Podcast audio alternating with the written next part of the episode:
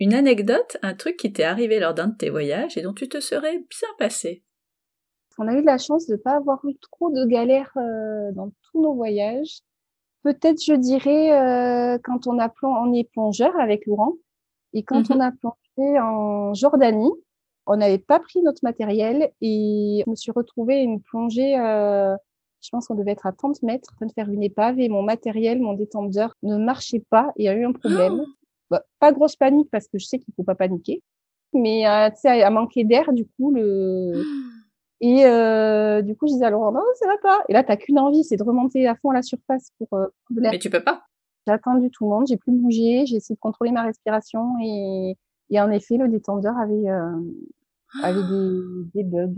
Et c'est les aléas de, des plongées à l'étranger. Mais, et le lendemain, Laurent, on a refait une plongée et Laurent, lui, a eu un gros problème avec sa stable c'était moins gênant que tout ce qui est apport d'air, mais euh, voilà, galère en plongée euh, et on s'est dit que maintenant, si on devait plonger, on partirait toujours avec euh, notre propre matériel parce que bon, c'est bon heureusement c'est ça pèse lourd.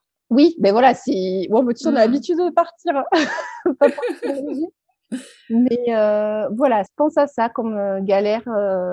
Ah bah c'est une belle galère, oui, quand même. Ouais, c'est sûr que c'était assez non, enfin, j'ai géré, mais. J'imagine avec un débutant.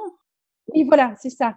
C'est compliqué quand même. Ça peut être en panique et puis surtout que je me suis rendu compte que quand tu es dans cette situation-là, vraiment, tu qu'une envie, c'est de tout arracher, de, prendre l'air. Mais sous l'eau, euh, voilà. Mais je pense que quelqu'un qui est en panique peut avoir ce réflexe-là et.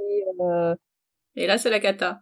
Et là, c'est la cata. Donc, euh, bon, après, je veux pas faire peur aux gens, mais euh, bon, c'est vrai que partir plonger dans les, les pays étrangers, faut. Bon, enfin, après, nous, le club avait l'air euh, avait l'air assez sérieux. C'était un club d'un hôtel.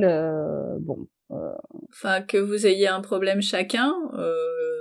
oui, voilà. Avec oui, le même club, ça fait beaucoup quand même. C'est vrai que oui, oui. On a plongé à Madagascar aussi. Là, on avait notre matériel et heureusement aussi, par contre, parce que c'est en gros, c'est tu montes sur le bateau et ils font la distribution des, des trucs après. Donc, en fait, tu te retrouves avec, il y en a qui se retrouvent avec des palmes en 40 alors qu'elles faisaient du 36 et, et des masques euh, trop grands, quoi. C'est du grand, n'importe C'est pas sérieux. Ouais. ouais. Bon, après, c'est Madagascar, tu vois. Oui, mais quand même, enfin, la plongée, c'est un sport dangereux. Donc, euh, c'est, tu peux pas euh, être euh, laxiste sur, sur l'organisation et sur le matériel, quoi. C'est pas possible. Donc au niveau plongée en voyage, il faut être assez euh, vigilant, ouais. C'est sûr. Écoute, je, je, touche du bois en même temps. Il m'est jamais rien arrivé et, euh, et aux enfants non plus, mais euh, et j'espère que ça va continuer comme ça. Nous, on n'a pas de notre matériel et donc quand on part, on fait confiance au club. comme quoi, il faut, faut faire gaffe, ouais. Faire gaffe, bien effet.